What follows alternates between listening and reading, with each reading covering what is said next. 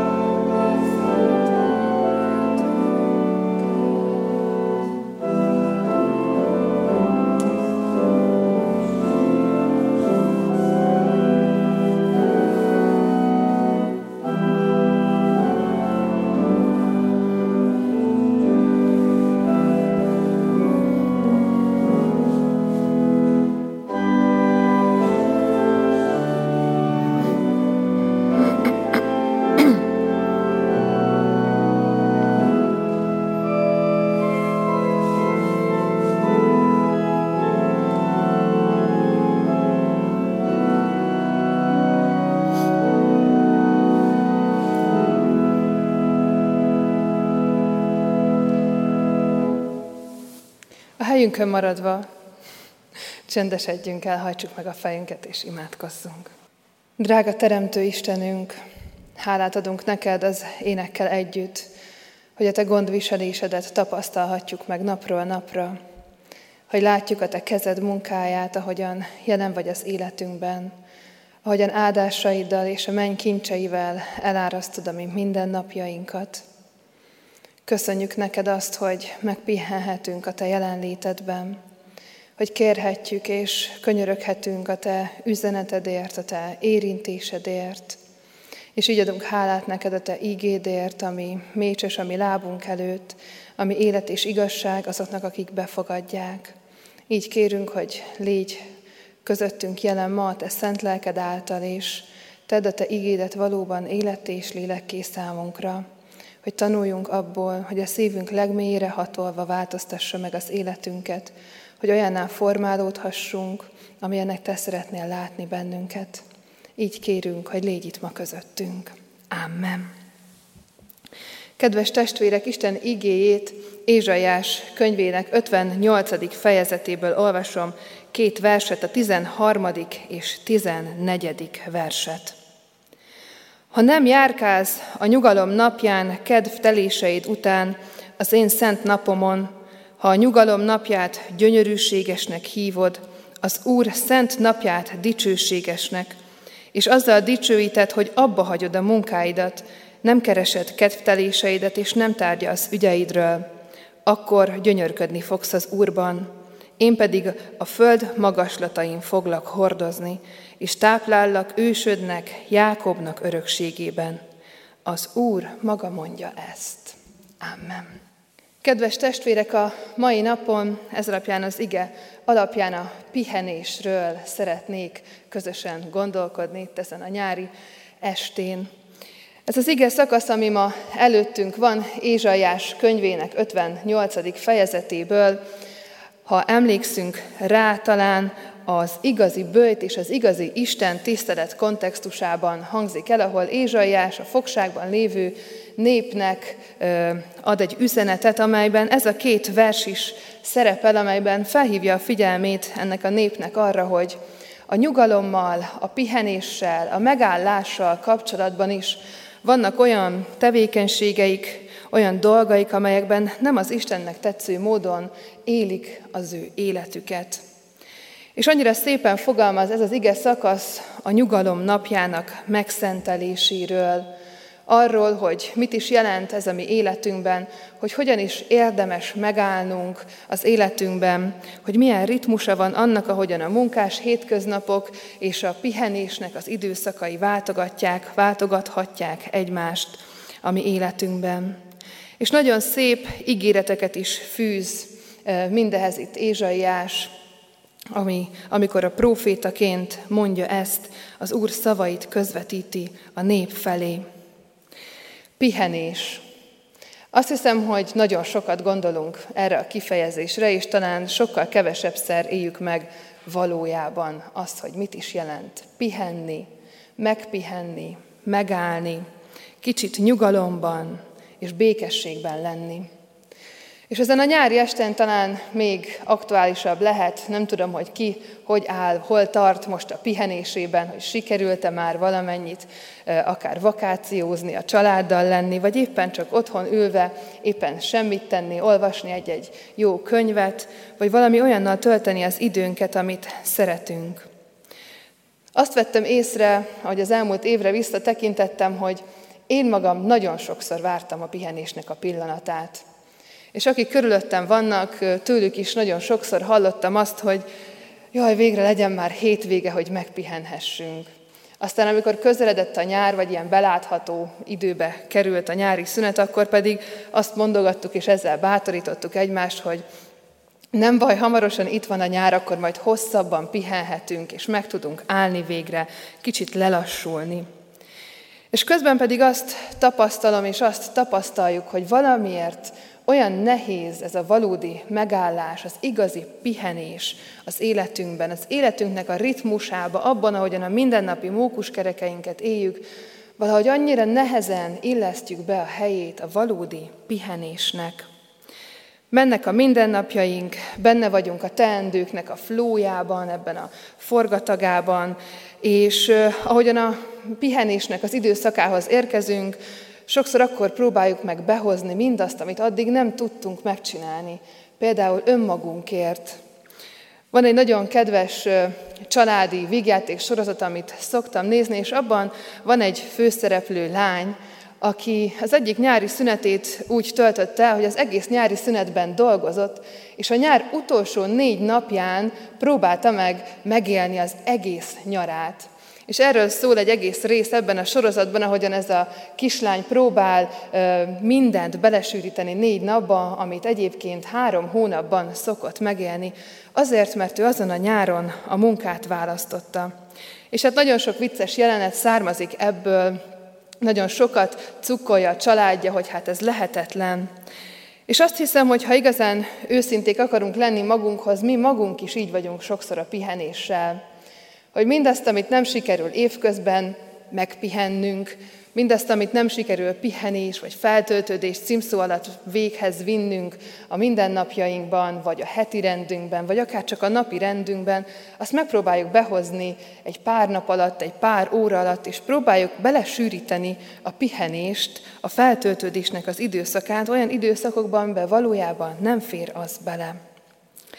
És itt van előttünk ez az Ézsaiási ige szakasz, amely több másik igére is utal az Ószövetségből, ha csak arra gondolunk, hogy a tíz parancsolatban már ott szerepel a pihenésre való felhívás, mint az emberi élet ritmusának az egyik ilyen alapvető üteme, hogy van egy nap, amikor bizony meg kell állni a hétben, és így áll össze a hétnek a hét napja, hogy meg kell állnunk, meg kell pihennünk, hiszen maga az Úristen is megpihent a nagy munkája folyamán.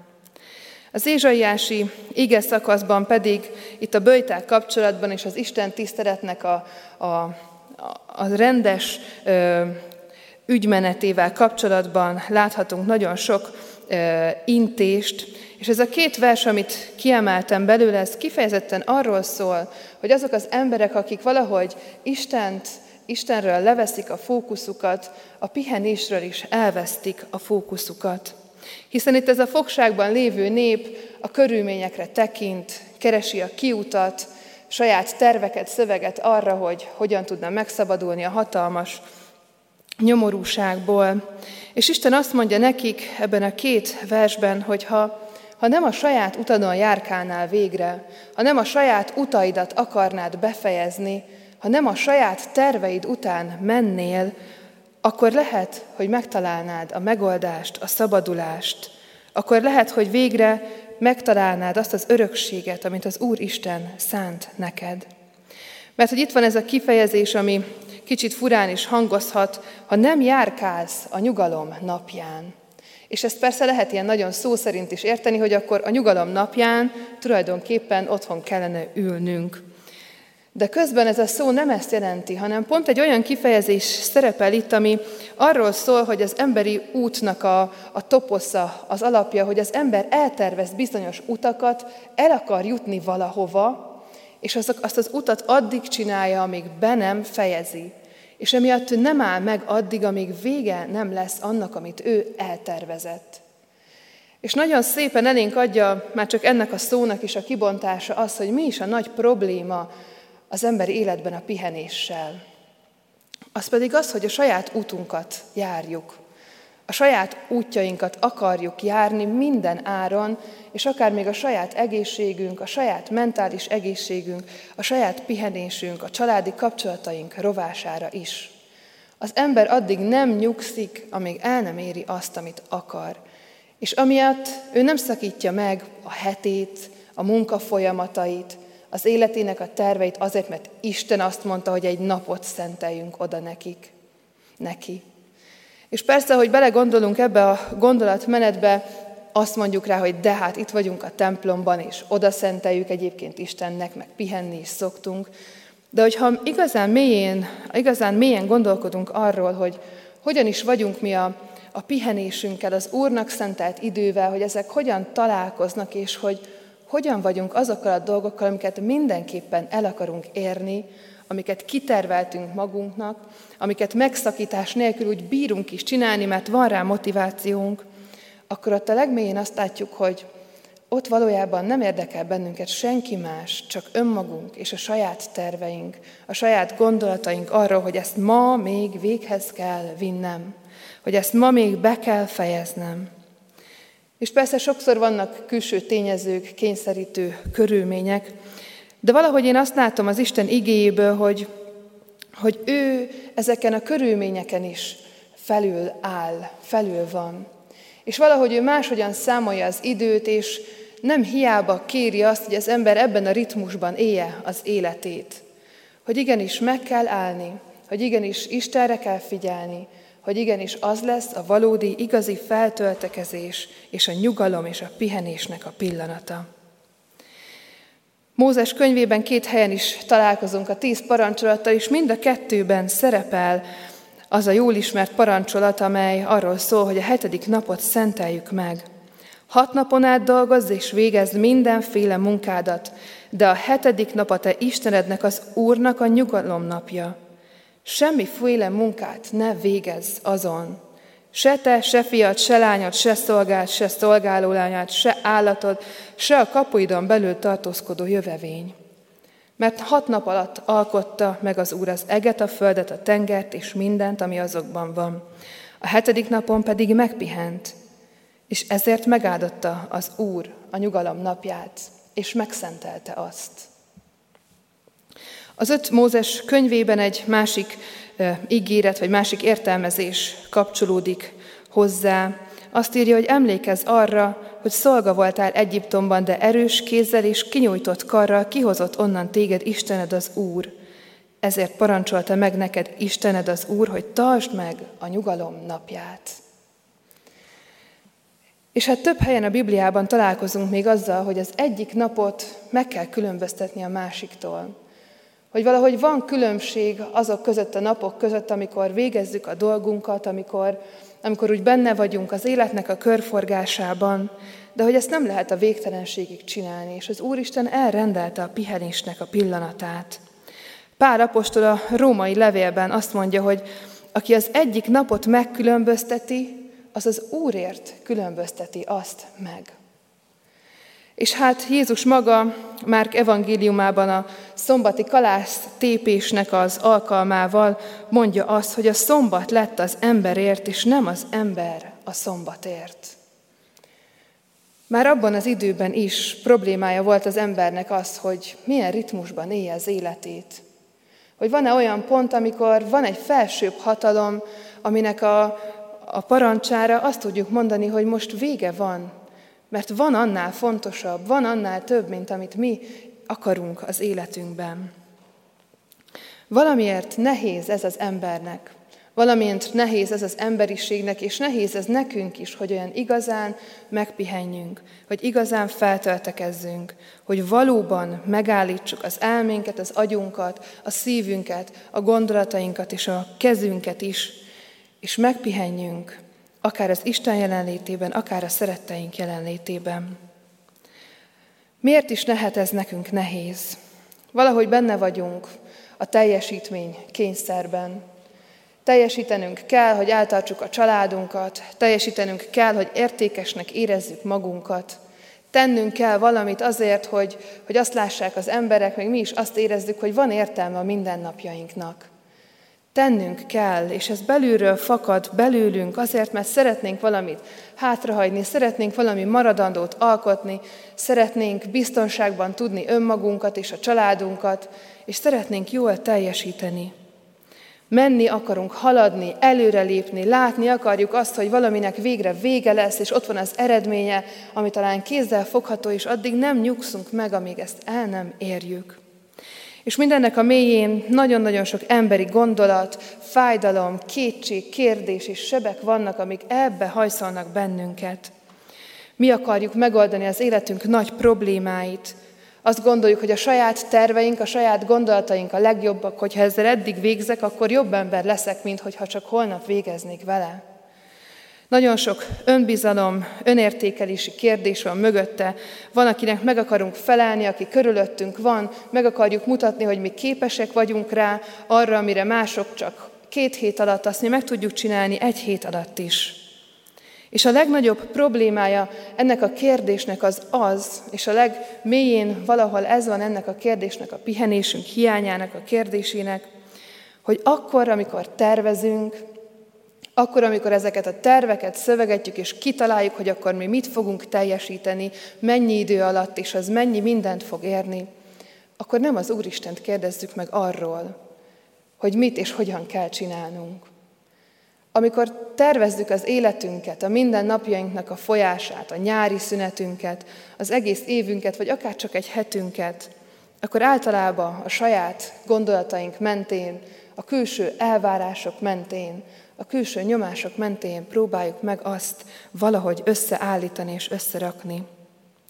És itt bukik el azt hiszem a pihenésünknek a kérdése, hogy nem bízunk Istenben, hogy nem bízzuk az Istenre, azt, amit éppen véghez akarunk vinni. Hogy nem bízzuk Istenre a terveinket, hogy nem megyünk oda Isten elé már a tervezési szakaszban is, és nem kérdezzük meg Istent, hogy elég lesz-e, hogy ez tényleg az én feladatom-e, hogy ezt tényleg meg kell csinálnom, vagy lehet, hogy van valaki más, aki meg tudja ezt tenni. És ez a bizalom hiány, amikor Istenre úgy tekintünk, mint akinek talán nincs is beleszólása a mindennapjainkba, vagy a döntéseinkbe, mert valójában ez történik ennek a mélyén. Ez a bizalom hiány az, ami, ami miatt a pihenésünk sem tud olyan lenni, amilyet Isten szán nekünk, hogy gyönyörködhessünk az Úr napjában. Mert hogy valójában a pihenésünk sem rólunk szól, Persze, ha ennek az egész kérdésnek a legmélyére megyünk, akkor láthatjuk azt, hogy az egész életünk folyása, minden tettünk, minden gondolatunk, minden tervünk sem mi rólunk szól, hanem arról, hogy az Isten hogyan dicsőítheti meg magát általunk. És a pihenésünk sem rólunk szól. Ezt Isten rendelte el. Nem azért pihenünk, nem csak azért pihenünk, mert a testünk nem bírja tovább, egy fiatal szervezet évekig tudja magát úgy kipörgetni, hogy a, hogy a végén lehet, hogy kiég, de hogy évekig 200%-on teljesítve is tudjuk élni az életünket. Isten valamiért mégis arra kér, hogy bármilyen életszakaszban is vagyunk, azt az egy napot, azt szenteljük oda. És akkor, amikor mi nem teszünk semmit sem, akkor is az Úr munkálkodik. És a bizalmunknak a kérdése az, hogy abba tudjuk-e hagyni azt a munkát, azt a tervet, meg tudjuk-e szakítani a saját gondolataink, saját terveink alapján végzett életünket, azért, hogy az Úristennek a tenyerében, az ő jelenlétében megpihenjünk, megálljunk, hogy hagyjuk azt, hogy az Úr helyreállítson, hogy új terveket adjon, hogy segítsen átgondolni azt, hogy hogyan is menjünk tovább, hogy hova is juthatunk, hogy így valóban az ő dicsőségére szolgáljon még a pihenésünk is. Azt hiszem, hogy a mai világban nagyon nehéz igazán megpihenni. Folyamatosan ott van a gondolataimban, hogy mit kéne még, hogy kéne még. Az aggódás, hogy ennek, ennek meg kell lennie bizonyos időre, hogy ezt el kell végeznem. De amikor pihenni szeretnénk, akkor is forduljunk Istenhez, hogy valódi pihenésben lehessen részünk. Pihenjünk úgy, hogy bízunk benne. Pihenjünk úgy, hogy a félbehagyott dolgainkat az ő kezébe tesszük, és hisszük azt, hogy ő munkálkodik. És pihenjünk úgy, hogy már Istennel terveztünk, hogy már vele készítettük el a tervet, bármilyen szolgálatunkra, életünkre és a munkánkra nézve is.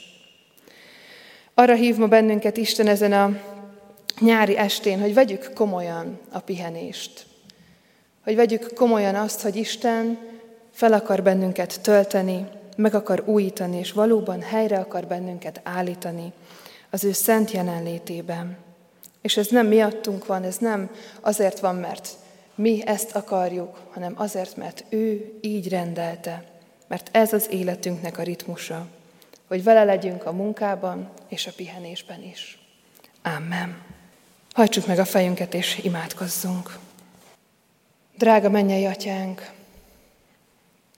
te látod a mi életünket, te látod a mi lelkünket, te látod a mi gondolatainkat és terveinket. És azt hiszem, hogy te sokkal jobban látod azt, mint mi magunk. Azt tudjuk és hisszük, hogy te vagy az életünk minden területének az Ura, és te vagy az, aki aki nem hiába rendelted el a pihenésnek az időszakát is. Atyánk, most úgy állunk itt előtted, hogy eléd hozzuk a terveinket.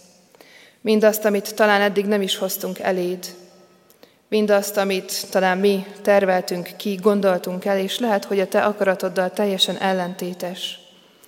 És eléd hozzuk mindazt, ami talán megegyezik a te terveddel, de mégsem kérdeztünk meg téged. Köszönjük, Urunk, hogy elét hozhatjuk, és Te, és te meg tudod mutatni azt, hogy, hogy mi a Te terved a mi életünkre nézve. Könyörgünk, hogy így fogad a mi áldozatunkat, a mi segítségkérésünket. Kérünk, hogy adj tanácsot, hogy vezesd a mi utunkat, és így taníts minket a pihenésre is. Taníts minket megállni, és taníts minket bízni benned, hogy amikor megállunk, az élet akkor sem áll meg, hanem Te és a Te mennyei sereged munkálkodik értünk. Munkálkodik azért, hogy a mi terveink, amiket veled terveztünk el, azok mind a Te dicsőségedre szolgálva beteljesülhessenek, és hogy mind abban, amit az életünkben végzünk, mind abban is Téged dicsőíthessünk és magasztalhassunk. Így hozok eléd most mindent, ami bennünk feljött, akár a pihenéssel kapcsolatos terveinket, az életünkkel kapcsolatos terveinket, akár a nyári pihenéssel kapcsolatos elgondolásainkat. Kérjük a Te áldásodat és a Te tanácsodat mindenre. Kérünk, Atyánk, hogy taníts minket megpihenni ebben a rohanó világban, hogy taníts minket megállni a Te jelenlétedben, hagyni azt, hogy Te helyreállíts minket. És könyörgöm azért, hogy hadd lehessünk fény és fákja mindazok számára, akik ebben a rohanó kapitalista világban csak azért élnek, hogy szerezzenek, hogy hatalomhoz jussanak, csak azért élnek, hogy majd egyszer, amikor talán idősebbek lesznek, végre megpihenhessenek, mert látjuk, Atyánk, hogy Te nem így tervezted meg az emberi életet, hogy ennek a vége csak a kiégés, a megkeseredés, a fizikai betegségek, és kérünk azért, hogy ha tudjuk ebben is a Te jó híredet, a Te evangéliumodat hirdetni mindazok számára, akik a környezetünkben vannak. És így könyörgünk azokért is, akik gyászt hordoznak, könyörgünk azokért, akik fájdalmakban vagy kétségekben vannak, könyörgünk azokért, akiknek talán nincsenek is terveik, és nem tudják, hogy merre visz az útjuk. Kérünk, hogy melléjük is táj oda, te légy az ő pártfogójuk és vigasztalójukat a szent lelked által. Így kérünk, hogy áld meg a mi egész gyülekezetünket, és a mi nyári pihenésünket is. Amen. Fennállva mondjuk el az Úr Jézus tanult imádságot. Mi, Atyánk, aki a mennyekben vagy, szenteltessék meg a Te neved. Jöjjön el a Te országod, legyen meg a Te akaratod, amint a mennyben, úgy a földön is. Minden napi kenyerünket add meg nékünk ma, és bocsáss meg védkeinket, miképpen mi is megbocsátunk az ellenünk védkezőknek. És ne vigy minket kísértésbe, de szabadíts meg a gonosztól, mert Téd az ország, a hatalom és a dicsőség mindörökké. Amen. Foglaljunk helyet, és hallgassuk meg a hirdetéseket. A hirdetőlapokat megtalálhatjuk a kiáratoknál, és pár fontos dolgot szeretnék kiemelni. Családi sátortábort szervezünk az Emmaus házba július 27 és 30 közötti hosszú hétvégén, és erre még lehet jelentkezni, hogyha valakit érdekel hordozzuk együtt az Emmausnak az ügyét ezzel az összejövetellel is. És szeretném még kiemelni, hogy a gyülekezeti újságunknak, a Szőlős kertnek megjelent a legfrissebb száma, és ezek is elvihetőek a kiáratoknál. Minden további hirdetést megtalálunk a hirdetőlapon. Most pedig záró énekként énekeljük az el, megkezdett 696-os dicséretünknek a negyedik, ötödik és hatodik verszakát.